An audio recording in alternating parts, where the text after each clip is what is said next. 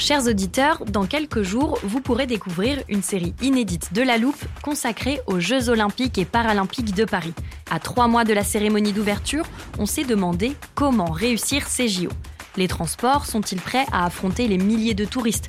Le dispositif de sécurité est-il suffisant? L'enthousiasme sera-t-il finalement au rendez-vous?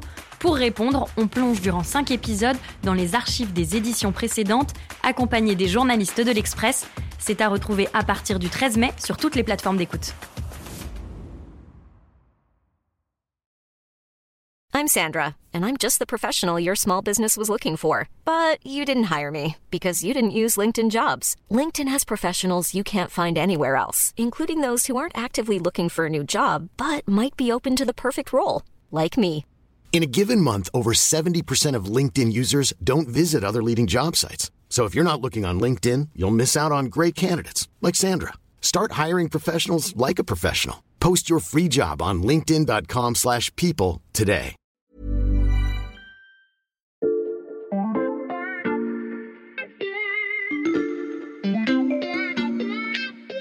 Salut, c'est Xavier Yvon. Nous sommes le mercredi 19 octobre 2022. Bienvenue dans La Loupe, le podcast quotidien de l'Express. Allez, venez, on va écouter l'info de plus près. On commence ce podcast dans une petite salle désuète du siège de l'ONU à New York. À l'intérieur se trouve une nuée de photographes, le regard braqué sur deux chefs d'État et pas n'importe lesquels. Oui, je sais, on vous a déjà raconté une scène qui ressemblait un peu à celle-là il y a quelques semaines dans notre épisode Le Tsar et le Sultan. C'est pas de ma faute si le théâtre diplomatique dit souvent beaucoup des équilibres géopolitiques du moment, mais vous allez l'entendre, ça n'est pas du tout le même sujet. Reprenons donc. On est à l'ONU le 20 septembre dernier. L'un des deux chefs d'État est Emmanuel Macron et le second s'appelle Ebrahim Raisi. C'est le président de l'Iran. Les photographes insistent pour que les deux hommes posent en se serrant la main. Le président français est pris au piège et il s'exécute.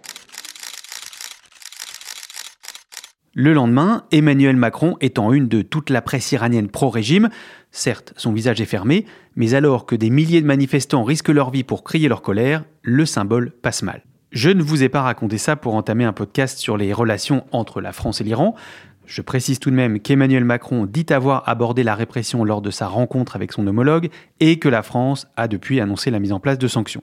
Celui qui m'intéresse dans cette scène, c'est l'autre personnage, Ebrahim Raisi, un sexagénaire à la barbe blanche parfaitement taillé, à côté de qui il n'est donc pas anodin de poser, en raison de son rôle dans la crise actuelle bien sûr, mais aussi de la violence qu'il a cultivée tout au long de son parcours le président iranien a gravi tous les échelons de son pays depuis 40 ans grâce à sa loyauté sans faille, pendant que les jeunes Iraniens grandissaient, eux, tournés vers l'Occident et de plus en plus éloignés des préceptes de la République islamique. Aujourd'hui, je vous propose donc de vous raconter deux histoires, celle d'Ebrahim Raisi et celle des petits-enfants de la Révolution de 1979, défiant aujourd'hui des règles qu'ils jugent anachroniques. Entre les deux, le fossé ne cesse de se creuser et il semble de plus en plus difficile d'imaginer le combler.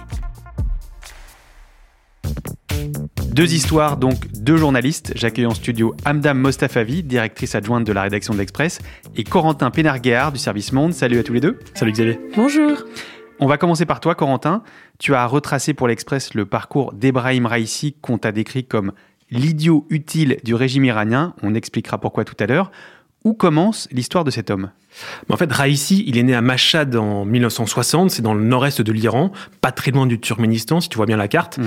Et en fait, c'est un détail qui a pas mal d'importance parce que les élites du régime iranien, elles sont souvent organisées par groupes régionaux. Et le guide de la révolution actuelle, l'ayatollah Khamenei, il est lui aussi né à Mashhad. Mhm. En fait, il a eu Raisi comme étudiant religieux et à partir de là, il a pris sous son aile pendant toute sa carrière. Donc, au moment de la révolution qui voit naître la République islamique d'Iran en 1979, Ebrahim Raisi a 19 ans. Ouais, tout à fait. Et à l'époque, c'est un jeune homme qui est très religieux. Il a assez vite arrêté l'école pour se consacrer à l'islam. Et grâce à la révolution islamique, il va entamer une carrière de juriste pour faire appliquer les lois de ce nouveau régime politique. Mhm. Et donc, il commence par des petits postes en province. Il va se faire une réputation de dur. Et il y a le tournant de 1988. À ce moment-là, euh, Raisi, il est juriste à Téhéran et il va intégrer ce qu'on appelle le comité de la mort. C'est Mhm. un petit groupe de fonctionnaires qui va mettre en œuvre l'exécution de milliers de prisonniers politiques Je vais donner un peu le contexte. En 1988, le guide suprême de l'époque, l'ayatollah euh, Khomeini, il est en fin de vie et en fait, il décide de purger l'Iran de ses opposants. Alors les chiffres sont assez flous sur l'ampleur du massacre. J'ai parlé à des chercheurs et on estime que c'est entre 6 000 et 8 000 prisonniers politiques qui ont été tués euh, cette année-là. Mhm. Et en fait, à ce moment, euh, Raisi, il montre qu'il est prêt à tout pour le régime, euh, qu'il va être loyal, qu'il est prêt à avoir du sang sur les mains, et ça va énormément aider sa carrière. Sa carrière décolle, et il prend vite un rôle politique de premier plan. Ouais, en fait, Raisi, il a gravi toutes les marches du pouvoir en petit apparatchik.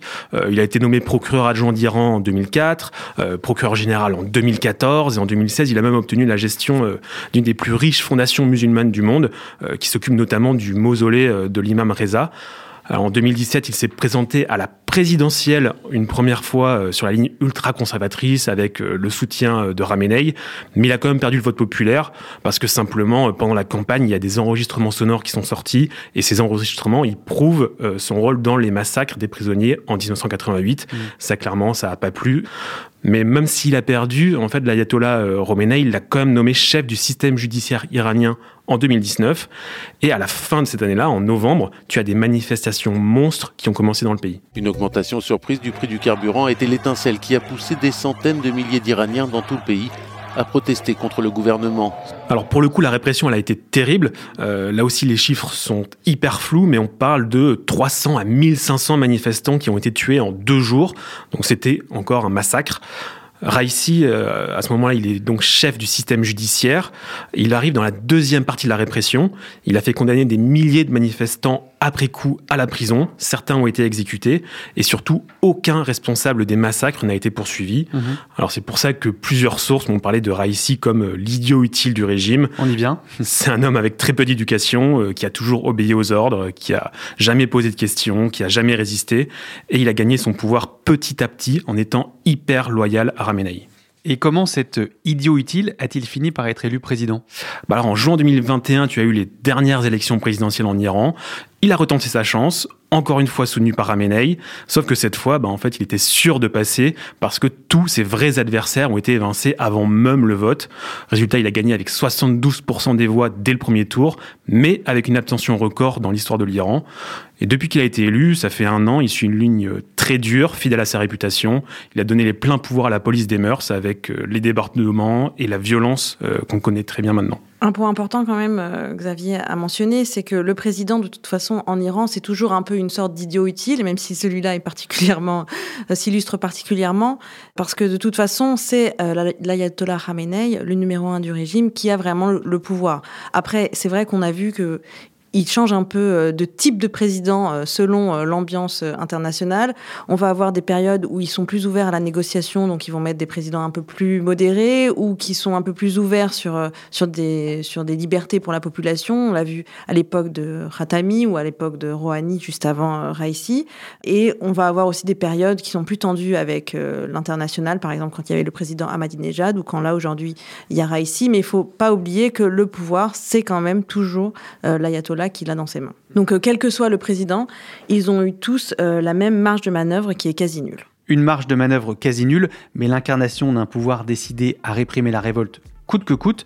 Je pense qu'il est temps que l'on raconte à nos auditeurs la deuxième histoire, celle d'un peuple qui n'a pas du tout vécu les mêmes 40 dernières années qu'Ebrahim Raisi.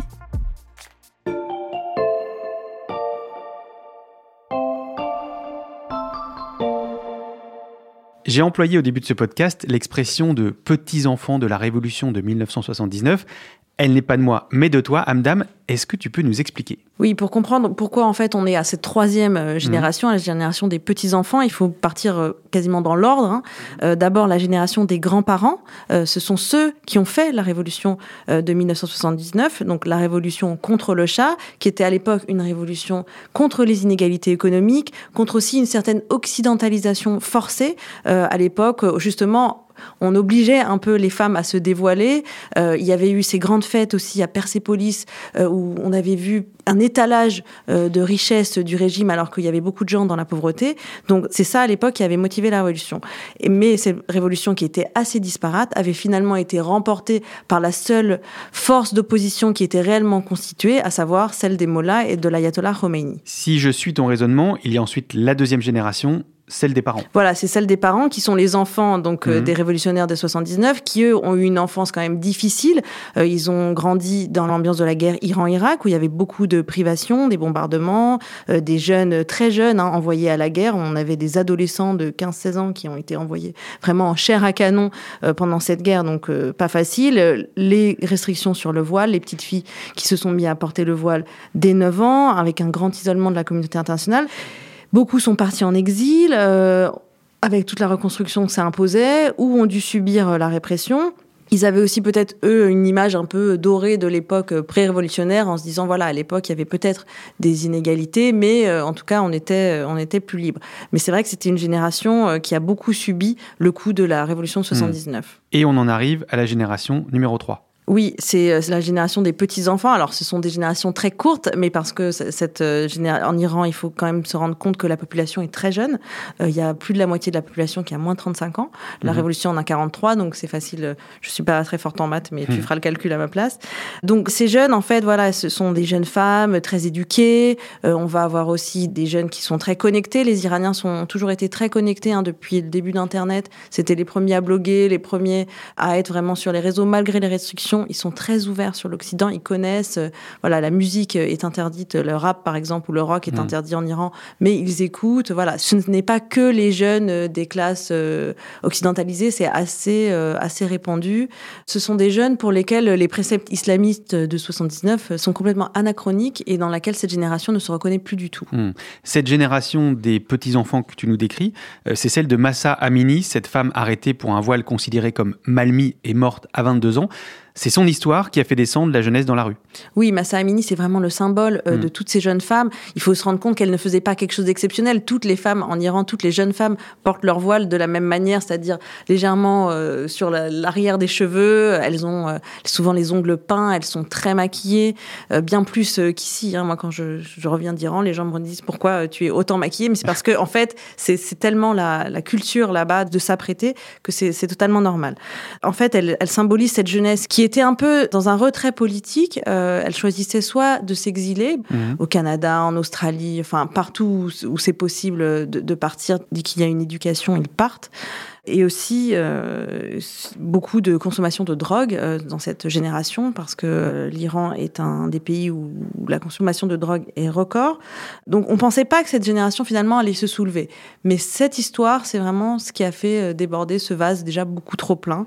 Mm. Qui, et cette génération s'est dit, bah voilà, c'est l'Iran, ça fait 43 ans qu'on a une parenthèse islamiste, mais c'est une civilisation qui peut dépasser ça et se révolter aujourd'hui. Et est-ce qu'on peut dire que les jeunes dont tu nous parles, qui ont donc la vingtaine, euh, considèrent qu'ils n'ont rien à perdre?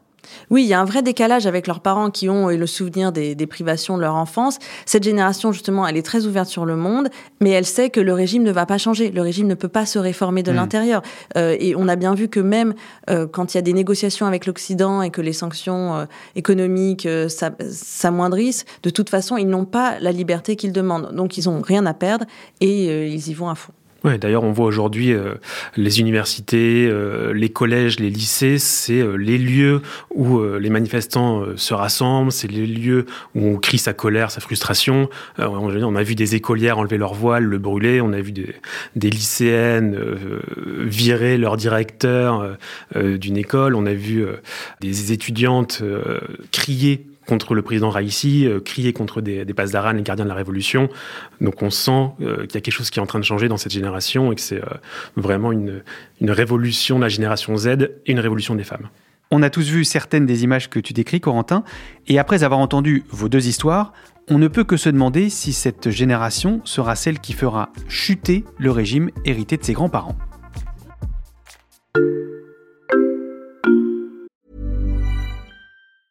I'm Sandra, and I'm just the professional your small business was looking for. But you didn't hire me because you didn't use LinkedIn jobs. LinkedIn has professionals you can't find anywhere else, including those who aren't actively looking for a new job but might be open to the perfect role, like me. In a given month, over 70% of LinkedIn users don't visit other leading job sites. So if you're not looking on LinkedIn, you'll miss out on great candidates like Sandra. Start hiring professionals like a professional. Post your free job on linkedin.com/people today.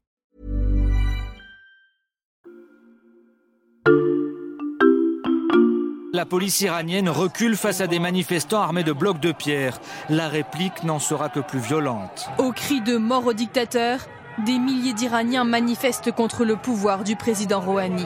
Après quatre jours de troubles en Iran, l'ONU dit craindre que des dizaines de personnes aient été tuées lors de manifestations contre une hausse de l'essence et le rationnement annoncé en pleine crise économique. On entend des archives datant des soulèvements iraniens de 2009, 2017 ou encore 2019, tu nous en parlais tout à l'heure Corentin.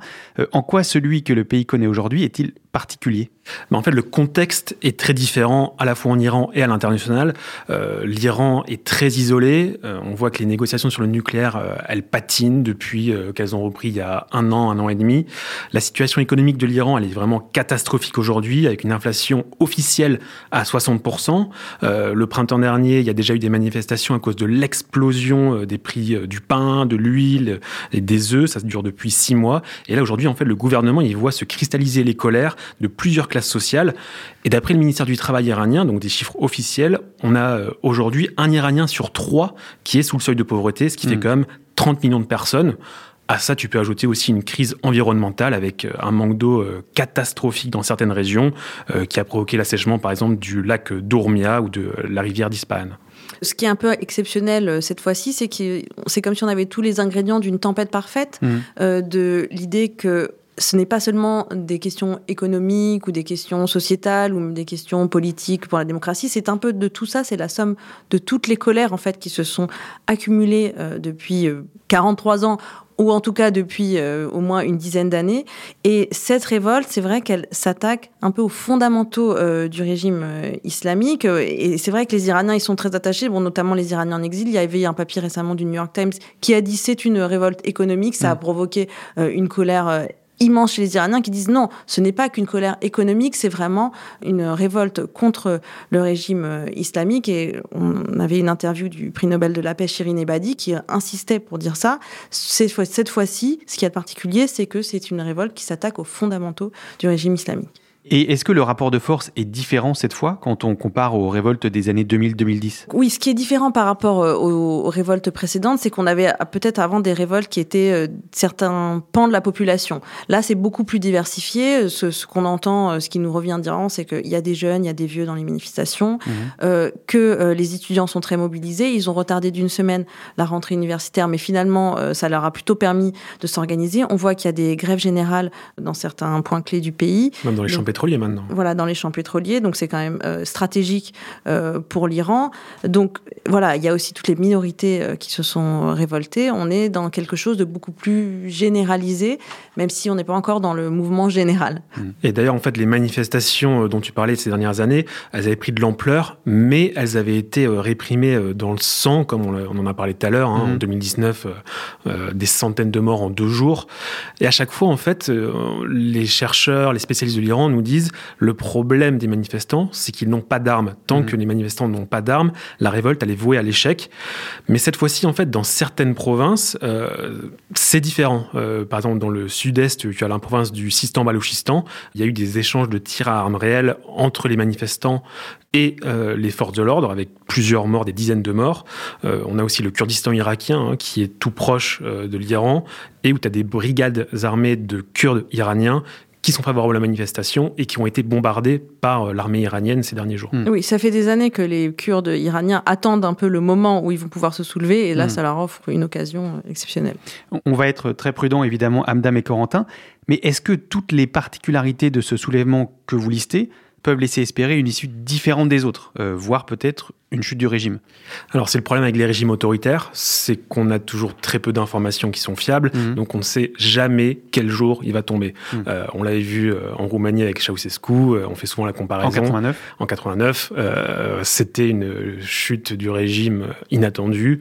Euh, donc voilà, il faut voir à quel point euh, les éléments vont se coaguler, à quel point les manifestations vont prendre de l'ampleur. Oui, il faut, il faut se dire que c'est un régime qui a toujours en tête sa survie. Donc, ils vont toujours faire ce qui va permettre leur survie. Mm. Ils sont capables de s'assouplir euh, de temps en temps quand ils voient que la conjoncture devient trop tendue, euh, la conjoncture internationale, et que voilà, il y aura trop de pression sur eux. Ils sont capables de s'assouplir, de faire des concessions, par exemple sur le dossier du nucléaire, Mhm. euh, ou de faire des concessions même.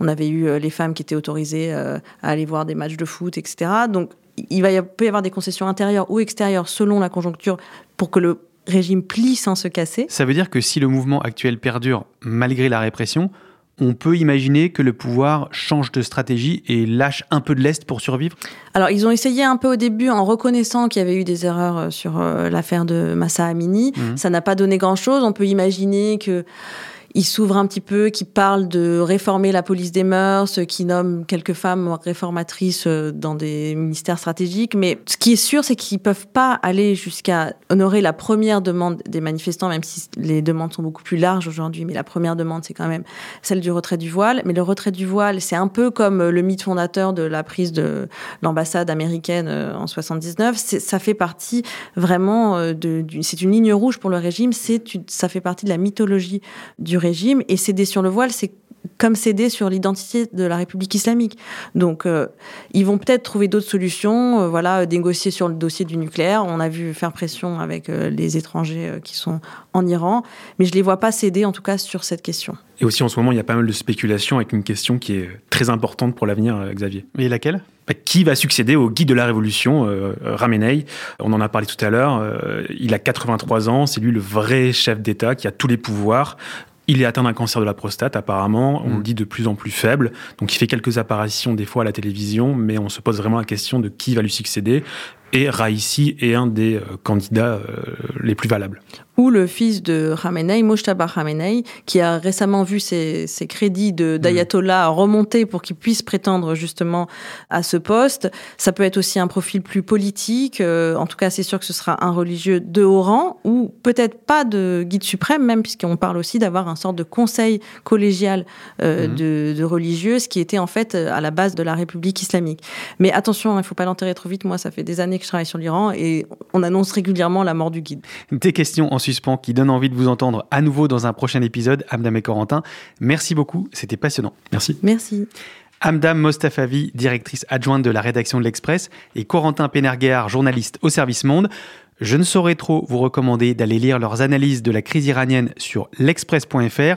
Profitez-en, les trois premiers mois d'abonnement numérique ne coûtent que 99 centimes en ce moment. Et pour entendre nos prochains récits et décryptages, rendez-vous sur votre plateforme d'écoute préférée pour suivre La Loupe, Apple Podcast, Deezer, Castbox, comme vous voulez. On publie un nouvel épisode chaque matin dès 6h. Si nos podcasts vous plaisent, vous pouvez nous mettre des étoiles.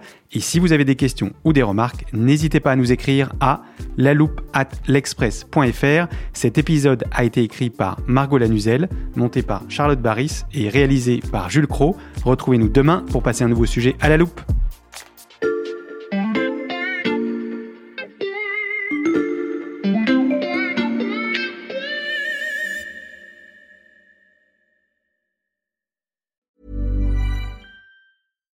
When you make decisions for your company, you look for the no brainers. And if you have a lot of mailing to do, stamps.com is the ultimate no brainer. It streamlines your processes to make your business more efficient, which makes you less busy. Mail checks, invoices, legal documents, and everything you need to keep your business running with stamps.com. Seamlessly connect with every major marketplace and shopping cart. Schedule package pickups and see your cheapest and fastest shipping options from different carriers with rates up to 89% off USPS and UPS rates. And with the stamps.com mobile app, you can take care of mailing and shipping wherever you are. Make the same no-brainer decision as over 1 million other businesses with stamps.com. Sign up with code program for a 4-week trial plus free postage and a free digital scale. No long-term commitments or contracts. That's stamps.com. Code program.